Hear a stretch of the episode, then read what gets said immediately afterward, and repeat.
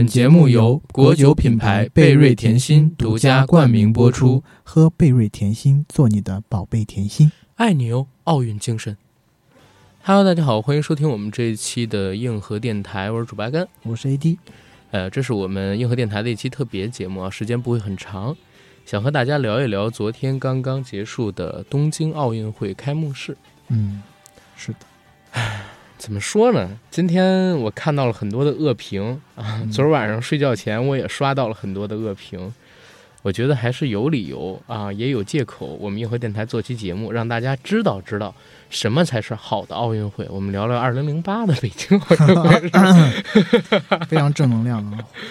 不是真的，就昨天那个开场，我看的那半小时，后来他们跟我转述的情节，还有就是因为有两个当时连麦的朋友在日本嘛，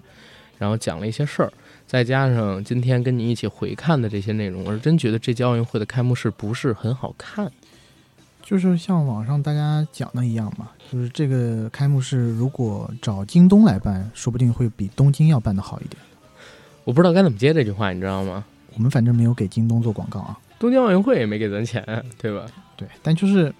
嗯，就有些失望吧，因为这届奥运会咱们等了五年，对，然后从去年疫情的开始，然后突然推迟到推迟到今年，对吧？嗯嗯，然后今年也在一直不停的有各种各样的负面新闻，或者说是对这个奥运奥运会是否今年能够开幕这种不确定性的这种报道出来。对，嗯，直到昨天终于开幕了，然后你会发现啊，等待了五年的东西就是给我看了个这，对，还很阴间。确实有些阴间啊。所以网上有一些人觉得说，开幕式的“幕”字不应该是大幕的“幕”，应该是墓地的“墓说句很难听的话，你还记不记得那天晚上咱俩在那个 MacLab 上边开了一个房间？我说 AD，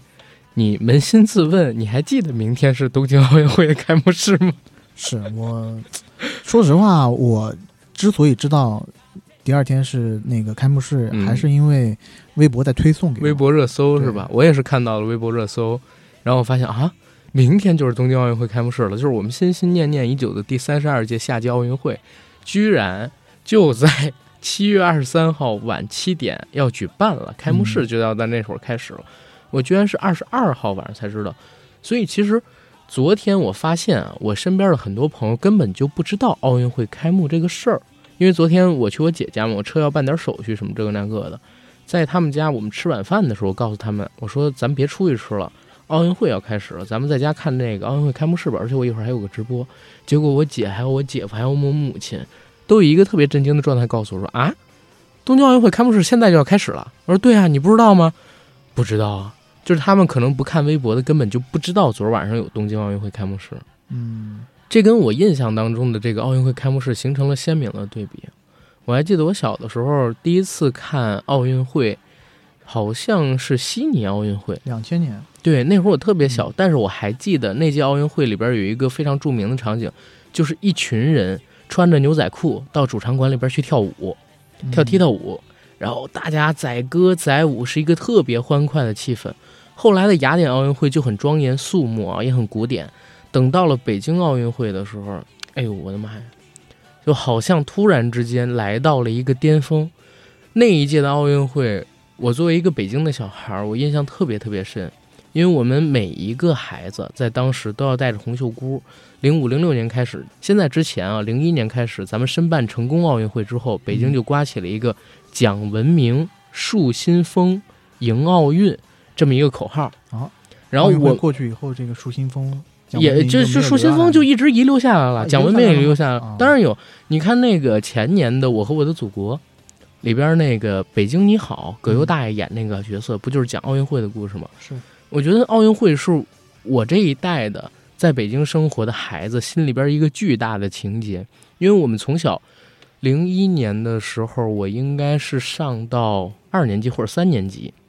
然后从我零一年，然后到我差不多初中毕业，或者说刚上高一那个时候，我身边每一个人都会跟我提到，就连我的课本里边都会提到，零八年北京要办一个奥运会，然后我们北京人应该为这个奥运会多付出，欢迎全世界的友人。然后那个时候，香港的歌星唱了一首《We Are Ready》，把身和心都连在一起。后边还有什么成龙大哥领衔一百多位歌星唱的《北京欢迎你》，啊，对，对吧？然后再到我们每周六日，然后带着一个小红箍到街上去捡垃圾，真的是捡垃圾啊！我们手里边拿两个小竹片，老师发的，然后那俩小竹片把地上的烟头、纸屑捡起来，装一小篓里，然后集中倒到垃圾桶里边去。我姐姐呢，还去了奥运会做志愿工作啊，啊，然后一直到那一年开幕式，我们都是全家人聚在电视机前然后看的，就印象非常深刻。它是一种一个巅峰，我自己可以认为是奥运史上的一个巅峰，就北京的奥运会。对，因为当年咱们国家是花了大钱来办这个东西嘛，举国之力对啊，促成一场给全世界的朋友们一起看的一个盛会。对，但是我觉得今年的奥运会比起来，就相形见绌太多了太多了，连一二年、一六年都比不上。嗯，而且我觉得从主场馆里头，它不能坐人，当然是因为防疫的要求啊。嗯但不能坐人的话，你这个现场的氛围就差了很多。尤其我看那个奥运会开幕式的时候，当这些运动员一个嗯以国家为单位入场的时候，嗯，看着空空荡荡的坐席，我就觉得有一点恍惚，有点嗯好像在看他们在做一个彩排一样的感觉。对，我我都觉得啊，这不应该周边没有人欢呼。对，应该不是真的吧？应该只是做一个彩排，第二天再来一个真的或者怎么样。哎，我当时有一个印象是啥？因为当时我不是在直播嘛，嗯然后像跟我一起连麦的广岛野猫啊、萨曼莎团长啊，还有那个超级奶爸文涛，他们几个都是身边有电脑的，因为我在我姐家嘛，旁边有小孩，我不能在那屋直播，然后我就自己找了一个卧室。他们告诉我说：“哎，代表团进场了。”我说：“代表团进场不要紧，中国代表队入场的时候，请一定得通知我。”嗯好，没问题。然后我们几个约定好了，当中国代表队入场的时候，就拿国旗、欢呼、唱国歌。嗯我说你们这欺负我，他们手里边都准备好了，只有我身边什么都没有。那我后来呢，就在中国代表队入场的时候，广岛野猫老师把这个自己的手机的镜头对准了他们家的电视，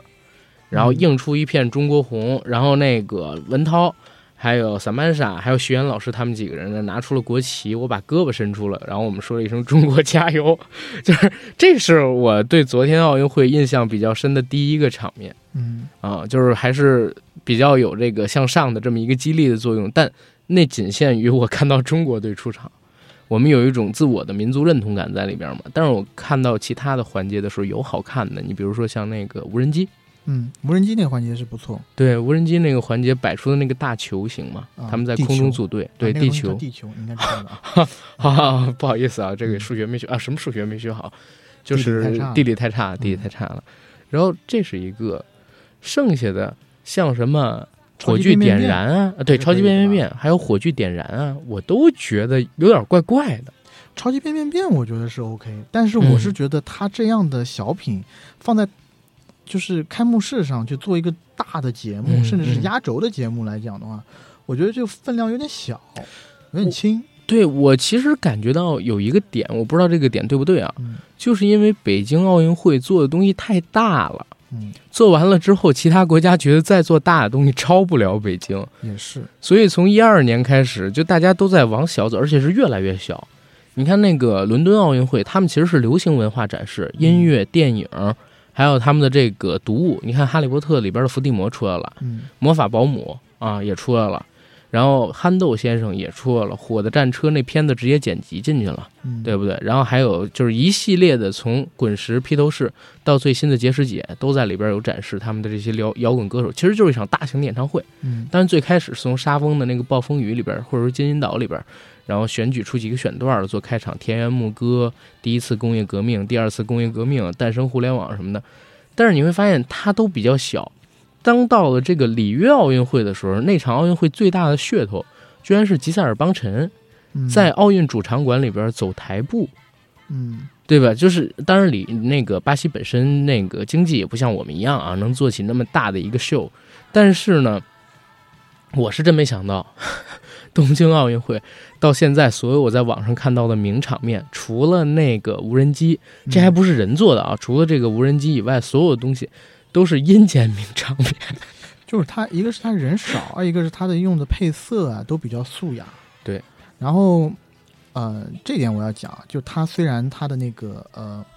舞蹈嗯由日本舞蹈家森山未来通过一段舞蹈啊纪念被新冠疫情夺走性命的人，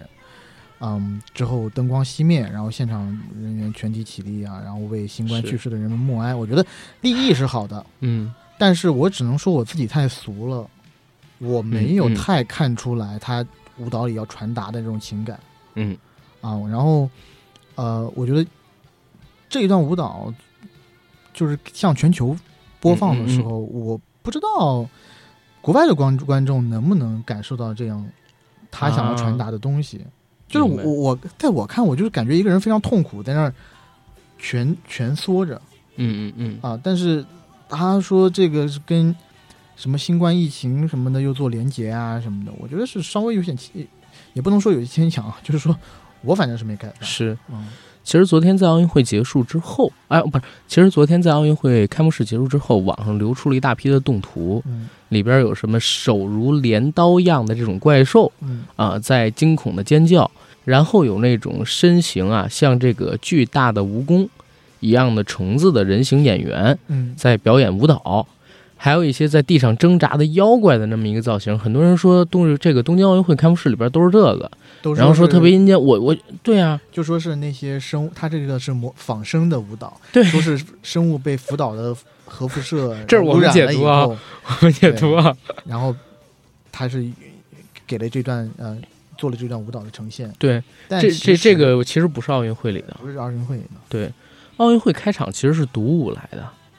对吧？他是确实有死亡风格的独舞，但是它死亡寓意是新生。而我们在网上看到那个特别奇形怪状的这些舞蹈演员的造型，是来自于七月十八号当时东京奥组委举办的一个庆典里边的一个现场舞蹈。嗯这个庆典它并不是全球播送的，它只是有人发到了油管上边去，然后油管上边的这个视频被某些人看到了，因为可能不通日语嘛嗯，发现这里边写了 Tokyo 奥运会，然后他就把这个东西截取出了，以为是东京奥运会当时的彩排或者说现场图，那就有一个问题。就是这个东西能被传出来，然后被很多人当成东京奥运会开幕式，就代表这届东京奥运会开幕式没式多少人看，真的没人看。是那你比如说，你现在跟我说，在北京奥运会开幕上，呃，在北京奥运会开幕式上边出现了熊猫盼盼，我会百分之一千告诉你没有，因为那场开幕式我看了好多遍，嗯是直播的时候我就在嘛，对吧？然后它出现什么没出现什么我都知道，全国人民也知道是，啊。反而像东京奥运会，你现在跟很多人说这个奥运会是这样的，他们就信，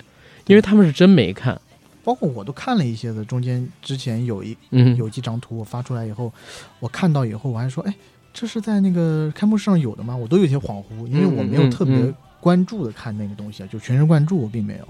是，其实今年的这个东京奥运会真的可以说是，哎，不顺，对吧？诸事不顺。原本我还记得当年在二零一六年里约奥运会结尾的这东京八分钟的时候，当时的日本民众觉得我靠，咱们这届奥运会肯定要牛逼啊！我是带入他们的那个思考，就说咱们这届奥运会肯定要牛逼啊！这个八分钟太精彩了。然后作为外国的观众，我是中国的嘛，然后我看到这个里约奥运会东京八分钟的时候，我看到安倍他自己扮成了这个马里奥，嗯做一个三 D 动画做成的一个大馆子，因为里约跟东京正好是地球两端嘛，嗯直通地心，然后从一个这个呃里约奥运主场馆中间的这么一个绿管道具当中钻出来，还有一个马里奥的那个钻水管音乐。嗯然后他一起身，把马里奥的衣服崩坏，露出来自己的身体，拿着一个象征着日本国运的那么一个红球，然后站在主舞台上面的时候，接下来就是各种年轻人的跳舞啊，LED 灯啊，然后他那个是真漂亮。最后的结尾是在地面上投影出了东京市它的一个虚影造型，嗯然后说东京欢迎你二零二零。我靠！当时我说这日本奥运会很牛逼啊！从他这个东京八分钟预告片里边出现了什么哆啦 A 梦、卡卡罗特、嗯鸣人、足球小将、灌篮高手对，但是体育那一挂的全都在，棒球英豪什么的这些全都在。然后除了这些之外，还有就是我们印象中非常深刻的，像路飞啊，呃，然后花仙子啊，啊没有花仙子，有那个美少女战士嗯啊，还有 Hello Kitty，他们这些人物的造型，我就想，我操，这届奥运会还不得奔着是一个大型的 cosplay 展那么去玩儿，那么去走，而且这么多日本代表性的动漫角色跟电影电视剧的人物角色，木村拓哉是不是会像二零一二年那个小贝嗯，在那个游艇上开着游艇护送火炬往主场馆那边跑一样，木村拓哉这么一个人物，或者说日本的演艺界大神，主那个北野武面瘫着脸把那个火炬一步一步的移交过来，拿一居合把火炬点燃，当然都是开玩笑啊。但当时真的对二零二零的东京奥运会很期待，嗯包括之前我还在节目里边说，我说其实特别在去年没有疫情的时候，我还想去东京看奥运会，哪怕去不了主场馆，去奥运奥运会的时候去那儿玩几天，然后买点纪念品也挺好。你现在就非常庆幸你没有去。现在幸亏是如果没有去成了，你就在那个场馆门口哭就完事儿了。不是我不用去门口哭，因为他们都退票了嘛。但是啊我去了，哪怕买到主场馆的票，嗯哪怕没有疫情，他如果是按现在这样办，当然大概率也不会变成现在这样，因为大家现在看到东京奥运会开场第一幕那个独舞，其实就是呃向疫情当中逝世的人表达哀悼并歌颂他们的这么一个舞蹈嘛。嗯对吧？他这段肯定是疫情之后加入进去的，原来的这个奥运开幕式的主题可能并不是像这样，所以我我如果哪怕我去了，是现在这么一场奥运会，我也会后悔的，不太满对足，对吧？就是根本不满足。包括前昨天昨天下午，我跟那个普尔猫跟这个元英我们几人聊天的时候，还在说，我说哎呦。我理想当中的奥运会开幕式，就这一次的，应该是一特别欢乐的，因为全世界已经悲伤了一年多了。就全你你要明白，二零二零年开始就不知道为什么这个世界好像呈现出一种非常压抑的状态。疫情开始之后，世界各地的天灾都没有停过，印度的蝗灾呀、印度的洪水呀，国内也有洪水肆虐，还有一些其他的这个灾祸。然后澳洲的山火，美国的断电，然后台风等，就全世界各地都处在一种非常压抑的情境里边。我就特别希望有一能鼓劲儿的东西，就是一个特别欢乐，能让向能让大家燃起那种向上的精神。因为奥运本身就是体育嘛，体育就是励志嘛。就这样一个，就包括如果是我我自己想，要是我做那个奥运会开幕式导演，我设计的这个圣火点燃图形，我就画一个卡卡罗特举着这个圣 类似元气弹那么一样的那么一个圣火球，然后再由人给它点燃，要有几个啊来自世界几大洲的，或者说哪怕来自不了世界几大洲，全是日本人。没，有，他应该是嗯卡卡罗特找一个 cosplay 扮演者，嗯或者是全息图像的卡卡罗特，然后邀请对，五五大洲的那每一个大洲有出一个代表，然后贡献元，气，或者每个人都是发波，嗯，发龟派气功波，然后一道嗯特别大的龟派气功波，然后直直抵那个那个元气弹的对火炬的中心，然后把火炬点燃。对，然后因为元气弹本身就是全世界每个人献出自己一点点力量嘛，嗯，嗯然后我们击败邪恶，击败黑暗，怎么样？我觉得这是一特别好的回去点子。当然，他们还是选了最稳妥的一个方式，找了一个不会日语的，叫什么海日混血，对吧？海地跟日本的混血的这么一个呃女网球运动员。当然，本身网球运动员第一次作为主火炬手的这么一个点燃者去点燃这个火炬，也是很值得让人兴奋的一件事情。可是你总觉得就怪怪的，没有达到激励世界上的人的这么一个目的吧。包括你看，我也不知道为啥，你看 CCTV 五，他买了这次奥运会的转播权，对吧？但是他也没做太多的这个商业广告。当然，北京，当然国内可能是赶上这个，呃，我们河南受洪灾影响的这些同胞们，所以他不太方便，就是做这种商业性的宣传啊。还是抗洪救灾，现在是第一位首要目标，这是在国内这块儿的事情。但是你看，全世界的网民似乎对这件事儿也不是特别期待。啊，其实我要讲一句理中客的话，就是、嗯。其实奥运会每年的奥运会，嗯。除了咱国家的人这么上心以外，很多国家的人基本上不太关心。啊，真的不太关心。哇比如说美国那边，嗯。就像一二年伦敦奥运会的时候，嗯，当时你在国外。我，当时在国外，嗯。我几乎周围的同学没有一个人关心的，就外国人，疯了，就是就是他，而且他并没有像很多国家并没有像中国这种举国体育的这种体制，嗯，就是他很多的那种啊、呃运动员其实是之前就是大学生，嗯他们都是职业运动员，对吧？对，就是或者是大学生嘛。嗯你像比如说 NBA 赛场上面的那些球星，有很嗯多人都不愿意去参加奥运会，是的，因为七八月份是他们可以休息的时间，传统嗯休假的时间。他们最重要的事情就是把 NBA 比赛打好，然后拿到总冠军。嗯但奥运会能不能拿奖，对他们个人来讲没有特别多的意义。嗯，而且包括像应该是九几年那个呃亚特兰大九六的那个，呃没有西班巴塞罗那是几几年？巴塞罗那好像是九二队的时候，对，九二年巴塞罗那，九二年梦一队之前，很多那个 NBA 的球星都不愿意参加。嗯，是对，反正我我我自己是感觉我们国家之前有点太重视奥运会了。那你想想，我就举一个简单例子，因为我是九三年生的嘛，嗯，当时九二年你还记得不记得有一次申奥运，就是申两千年的时候，大家都以为是中国，结果是悉尼，嗯，啊，当时家里边真的是砸电视啊，我爸还去放炮了。开始的时候，因为开始的时候好像听错了或者怎么样，大家都以为北京中了，我爸就开始放炮，放着放着炮，后来说不是北京，操，直接砸电视的那种，那没办法，就是你想在。上个世纪的时候，应该是一八九零年代，然后天津曾经有人提出过三个问题，就是中国什么时候能去参加奥运会？中国什么时候能拿到第一枚金牌？中国什么时候能办一场奥运会？就回答这个问题，我们就用一百多年的时间。就一百多年前有先贤就提出过这样的问题，然后你像八四年徐海峰老师，他拿了这个射击的冠军，这是中国奥运会史上第一枚金牌。然后你再到这个呃李宁老师，然后创下多个体操记录，再到我们完全建立乒乓球比赛规则优势，再到我们进入千年之后，零八年建立第一场呃零八年办了第一场中国的奥运会，让全世界知道中国人民真的开始富强起来了，对吧？嗯啊，或者说我们已经变成了一个现代国家，而不是在傅满洲。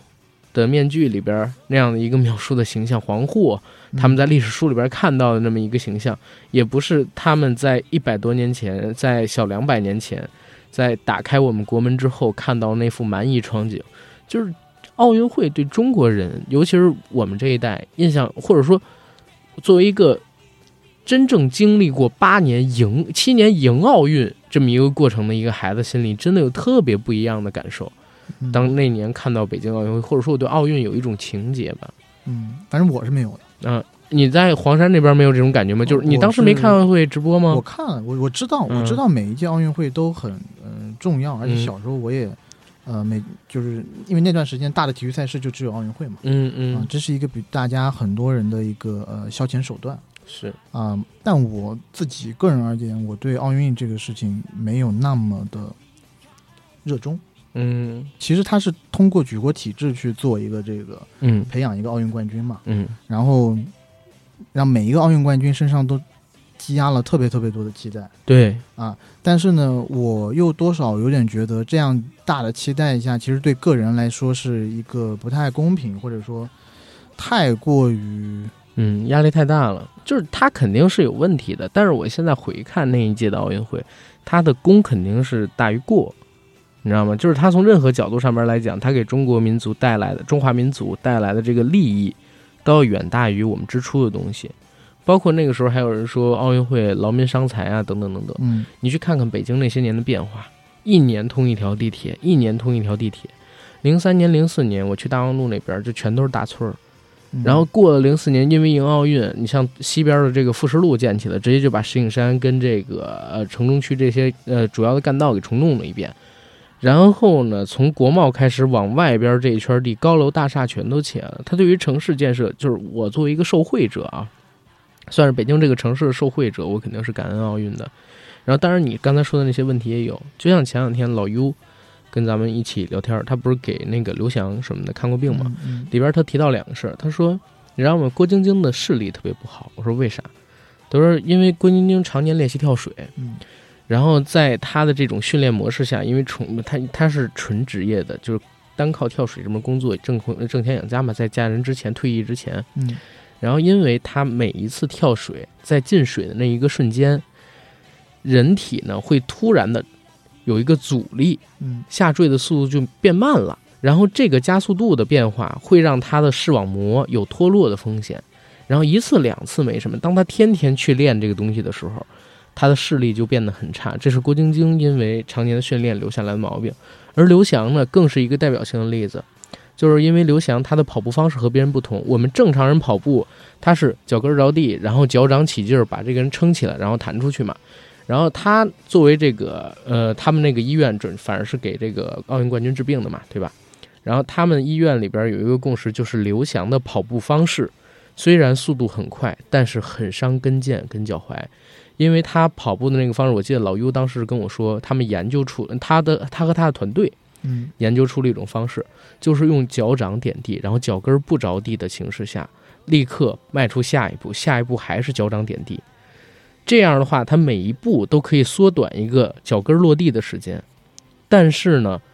呃，因为一百一十米栏，他可能得交换几十步嘛，嗯，它能换来一点点优势，速度就会比别的运动员要快一点。但是你别看是快一点儿啊，在奥运竞技赛场上边，这一点儿可能就是天与地的差别，冠军跟失之交臂的这么一个差别。嗯然后他的优势是跑得快，缺点是什么？就是每一次落地的时候，他的关节、他的跟腱都会承受比其他运动员更大的压力。一次两次也没什么，但是你每天跑一万米，就是一百一十米了，你起码跑一二百次，然后一年，然后你跑个比如说几千次、上万次这么一个情况下，积年累月，他这个脚的伤是不可恢复的。所以他们当时知道刘翔以这个方式去练习的，就知道刘翔很快会出成绩，但是他的运动生涯不会太长。然后你刚才说到零八年的时候，我就记得有一件事情，零八年的时候我曾经骂过刘翔，嗯，就我记得那年他奥运会不是退退赛了嘛嗯然后我们就开了学之后，包括那个时候家里边也有网了，我们真的在抨击刘翔，就是说他是不是广告接太多了？尝试对吧？就退赛了什么之类的。，对，就当时大家都在想，他是不是广告接太多了，或者说干了什么企别的事儿，荒废训练了，觉得自己赢不了才退赛。就当时真的会有这个想法。然后到了一二年，刘翔是带着伤，然后跑完了全程嘛。再后来他就退役了。我记得刘翔退役的时候，很多人到这个刘翔的微博底下去给他道歉。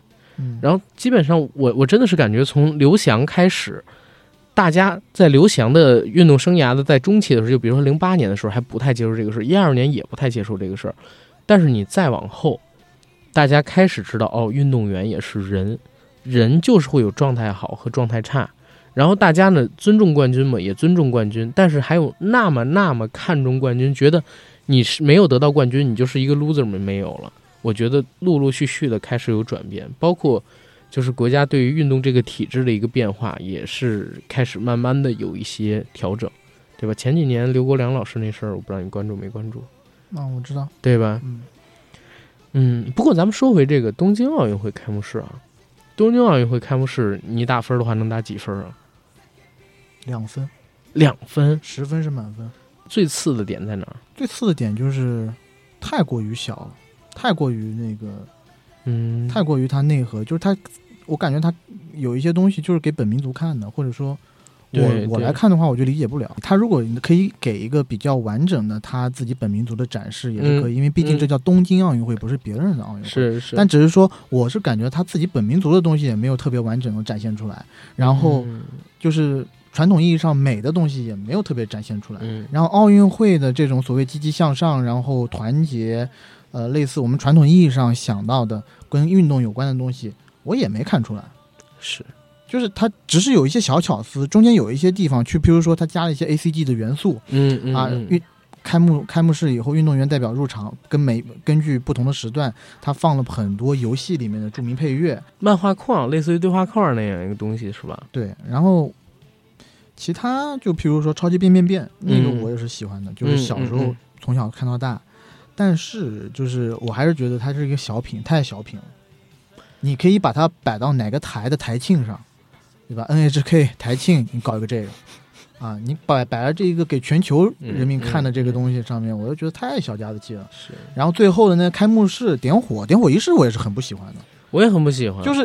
呃那个东西有什么新意可言？你我为什么要看他慢慢走上一个台阶，然后一个形似富士山的东西？就是我是觉得，就是日本首先我们知道日本的这个呃文化，嗯然后漫画包括创意力，它是很足的地方。嗯，我实在想象不到他怎么会找一个这么无聊的方式来点火。对，你可以有千百种方式可以去，就算你是要用富士山的图案，那你富士山是怎么样的一个富士山，对吧？对你还可以对做啊，你就做的那么保守，那一个那一个慢慢的就是富士山从中间分开，有一条道路上去，这一个动作我就而且纯类似纯机械化的那种那那种感觉。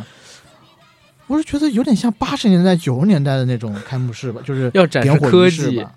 而且它科技也没有特别展示出来，嗯就上面一个球嘛，球打开那种样子。OK，打开球的那一个动作是有一些未来感的，对，但其他你譬如说去呃点火，然后等等待那个运动员慢慢走上去，我就觉得太普通了。但是我觉得有一点特好玩儿，就是咱俩在录节目之前看的那两个视频。嗯第一个视频就是那个无人机突然配上 EVA 里边使徒来袭的音乐，它变成一个球体的飘在东京上空的时候，我操，那个音乐是对味儿了，你知道吗？有那味儿了。是，而那个但是但但是那个你刚才说那富士山，就是那个火炬，它是一球体嘛，球体像花瓣一样展开的时候，也特别像艾娃续里边出现的那个球形使徒从天上落下来，被一号机呃被初号机、零号机还二号机拦住的时候，它突然打开，变成两个大眼睛，那么一蝴蝶儿那么一造型。嗯，我刚就当时我就想，特别像，就是他们的创意用在这儿，但是你就觉得换个音乐好诡异，没有那种向上的激励的情绪在，就是冷冰冰的。不知道为什么这次奥运会，嗯，你就说你那个无人机吧，啊，你就说那个无人机那个环节，嗯就其实因为在国内可能这种东西看的太多了，啊。你，就屡见不鲜了。是。就是即使它是最好的无人机在中走了国一个球，我也嗯不觉得有怎么样啊。那国内有很多做的好像比这个还厉害的也有吧？是。啊，所以所以整体来讲，就是我因为我是一开始就看，然后看到中间呢，我是呃电视上在放那个，然后我的嗯。电脑然后我在处理一些工作，然后包括别人在跟我聊天的时候就说，哎，走到哪儿，走到哪个队了，我看一看，也挺无聊的，因为大部分的运动员都是戴着口罩进场，是，然后你也看不到他人长什么样子，嗯嗯。然后就是，而且有的代表队呢也不是全员到齐，像我们咱们国家就只对。到了大概三分之一的人。或者怎么呃，对对对，两百多个女队员，一百多个男队员，我们一共实际上是去了七百七十七人，但是有些人是第二天有比赛，然后等等等等的就没有入场。就整体而言吧，我就觉得特别小家子气，然后也没有想看到我们想看的东西。因为小你有小的做法，小如果可以做的精致的话，你也可以变得特别好看。就譬如说，他真的接到日本之前那个日本八分钟。嗯，你如果把那些日本的动画人物、动漫的这些元素都最起码年轻观众就能保住了。我我觉得，我觉得那个就是一个特别牛逼的东西，对吧？你甚至因为它底下是一个大的 LED 屏嘛，嗯，就底下它这个圆形的舞台，那你在 LED 屏上，你就可以显现出很多很多有意思的东西啊，对吧？你的那些游戏的角色、游戏的场景、游戏的角色和现实的角如龙现现实的这种景色作为匹做匹配穿插进去，我我在想，舞美肯定比你现在的牛啊。我在想有一个情况，这个有两个点啊。第一个点是会不会和之前把奥运会总导演开除，然后剔除掉他的一些元素有关系，这是第一个。嗯第二一个呢是有，因为我们看到他的开场舞是因为疫情嘛，嗯，对吧？然后做的这开场舞是纪念疫情当中死去的人。那好，那如果这个场景是疫情之后加的，有没有一种可能，在疫情开始之后，出于缩减开支的考虑，他们取消了很多大的一些表演，然后更改了一些表演，以省钱的这么一个方式来制作这一次的开幕式节目？我相信肯定有一部分这样的原因，嗯，因为现在那个奥运村里头的那些床不都是纸壳做的吗？包括我还有一个点，嗯就是这次奥运会为什么你觉得开幕式很小家子气？缺少志愿者也是一个点，就是志愿者以前都是有参加演出的，嗯伦敦有志愿者参加了奥运会的演出，然后北京也有志愿者参加了演出，当然也更多的是这个我们的部队啊里边的人员来演出。然后那个里约也是有很多的志愿者演出，日本之前也是有志愿者的，包括广岛野猫老师，他就是那个志愿者，我的一个朋友，但是他也没有办法入场，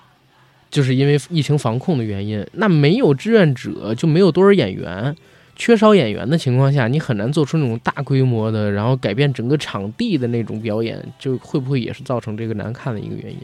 大规模的这种群体性的呃节目啊，这个确实是我们国家的专利了。你一些啊其他的国家，他做的再好，就不都不如咱们国家。有可能对对北边某个国家，可能他也可以做到这种程度，但确实啊，就是是我们这块国家的专利。对，但我觉得掌握核心技术，归根结底，嗯归根结底就是他不得民心这一届呃，是是对吧？你就是日本的百分之五十多民众还是百分之大几十的民众都嗯不赞成这届奥运会继续举举办。而且这次奥运会很多负面的新闻啊，你说开始的时候，这个奥运村里边建设房子不够高，导致很多就是打排球的运动员呼吁在那里边就得低着头，对自己的颈椎不好，影响自己的状态发挥，嗯要求抗议，给他们准备新的这个住址地。然后床呢，全都变成了直板床。当时还有人担心会不会撑不住，比如说咱们国家的体重运动呃举重运动员，女举重运动员应该姓李的一位呃女运动员，我忘记她的名字叫什么了，非常不好意思。她的体重是将近三百斤。然后我看她在自己的这个抖音上面发了一个视频，是什么呢？她不睡床，她睡在了地上，因为怕这个直板床出现问题，自己万一摔坏了，是，对，影响她的发挥。然后呢，这个直板床是一方面，给所有的运动员配发这个辅导嗯啊 海水里边，然后捕捞到的海鱼做食物这件事情也起了巨大争端。包括就这一次，我看那个萨曼莎团长，就是微博上边一个在日旅游博主，被困在日本一年多了啊。然后他跟我说说，你知道吗？有一个消息是这个东京奥组委没报的，韩国的运动员还有他们的运动团队，他们到了日本之后，不但是自己配了厨师给他们做饭，嗯还把就是之前抗日战争时期韩国的抗日口号写成了横幅，贴在老远村门口。嗯就是这些东西全都是负面新闻。你说于外吧，你得罪了全各国代表团，甚至得罪得罪了国际奥组委；于内吧，你在这个民众口中也没落到什么太大的好处。之前还有一个就是，当我们那个乒乓球代表团到了日本以后，不是要进行训练嘛？嗯发现他训练的，他用那个围挡隔成的那种格子啊，场地嗯，会比一般的时候，不管是训练嗯还是比赛的时候要小、原来是八乘十六，现在是六乘十一，啊。具体几乘几我就不太清楚了。这是刚才看的嘛？啊，是吗？对，嗯反正就是要小。就是日本虽然你是弹丸之地，但是你也别在这方面弄这些手脚吧。对，因为是我看刘国梁老师他的这个视频，然后说的这个事儿嘛，他用脚步丈量出来的。然后刘国梁老师说，乒乓球的场地小，那所有的运动员在比赛的时候都会有顾忌。嗯你场地大，他们就不会有这种，他他们在减速这个方向上就不会有那么多的考虑。但当你场地小的时候，人都有本能的，空间比较狭小的时候，不敢全力去冲。嗯你一下缩小这么多，那很影响其他国家的选手的发挥，所以他们现在在抗议这个事儿嘛。嗯对吧？我们的六边形战士虽然是六边形，但是你也不能这么搞啊。总之吧，总之这届奥运会的开幕式，按目前看来，就是你不能说不功不过，甚至就可以直接说并不好看，嗯对吧？？然后整个奥运会现在办的呢也很拧巴，我们只能寄希望于未来的赛程当中，尤其他们的防疫措施，现在不是说做泡泡隔离嘛？嗯对吧？你看它是最后是，嗯，肥皂泡沫一戳就破，还是真的像一个这个杜蕾斯一样，能把病菌全都隔在外面。我们在这块儿呢，就希望我们的运动员平安过去，平安回来，然后取得一个好成绩。我觉得就是未来一段时间里边所有中国民众能做的事儿了。至于你说开幕式、闭幕式，大家第一不用抱什么期待。啊，第二呢，其实按现在这个架势也不会做得很好看，而且大家也买不到什么周边纪念品之类的东西。但是我们还是得说一句啊，嗯就是这个不好看，只是我们俩啊，对，只是我们俩，我们主俩，观觉得不好看啊，其他我倒是真的有一些朋友是觉得特别好看 啊，然后也特别特别能彰显就是 个体意识。个体意识啊，嗯特别能彰显这种岛国文化的那种特别强有力的精髓啊。这个就恕我们就是文化程度没有没有那么高啊没啊没达到，没没人家是高华，对我们自己自己欣赏水平有限，只能说人家高嘛，咱们 low 啊。要增强我们自己的修养吧。对，增强我们自己修养跟文化鉴别能力嘛，鉴赏能力，对那个什么舞踏，对吧？这啊种艺术形式得多看一看。是然后他那个呃，就是，哎，不过这点我要说，啊你嗯森山未来的这种现代舞，我是真看不懂啊，说实话。我也真看不懂。然后呢，这就是你去默哀也好，你去寄予这个希望也好，其实我觉得表现形式有多种多样啊，甚至说它就是全场黑灯都可以。我觉得那种肃穆的感觉也也比现在这个有这么大争议要好。我就觉得全场熄灯，总共呃九百来个人，然后坐在几万人的那个场馆里边，场馆全是空的，然后座椅因为要做表演嘛，还涂了白色跟黑色渐红。等到真是熄灯的时候更恐怖，你知道吗？我觉得，就你刚刚讲这个，我就有个想法，就譬如说全场熄灯以后，然后打白光打到那些空着的座位上，嗯，以祭奠，就说，哎，这些控制的作为，我们把它想象成是因因为疫情 死去的逝者，不是这个，我我没有不尊重的意思啊，但真的更恐怖，你你不觉得吗？好吧，那更恐怖。嗯，但但但是不管怎么说了，就是它已经过去了嘛，对吧？我我自己有一个点认为啊，就是你觉得好不好看，包括我们俩其实虽然觉得不好看，但是我没有在任何平台、社交平台上面去 diss 日本这届奥运会，因为我觉得日本的国民为这次奥运会已经付出很多了，而且这次奥运会对他们而言也是一个巨大的包袱。嗯，摊上这个事儿，摊上了疫情。